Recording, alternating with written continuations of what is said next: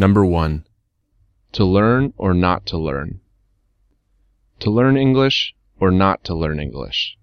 To spend time on it or not to spend time on it. To take courses on weekdays, in the evenings, after work, or only at weekends. To study on my own or with a private teacher. I constantly ask myself these questions. Every morning I wake up thinking about English.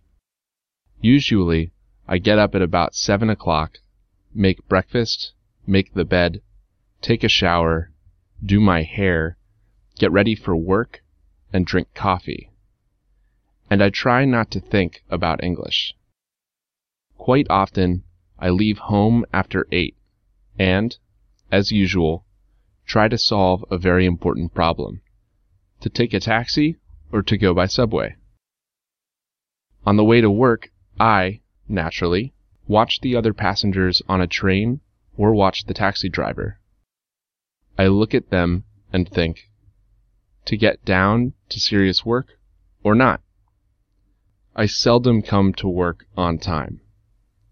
But both at work and during a lunch break, and even on my way home, I constantly imagine that I speak English fluently, easily translate from Russian into English and backward, that I perfectly word my thoughts, not only in Russian, but also in English, too.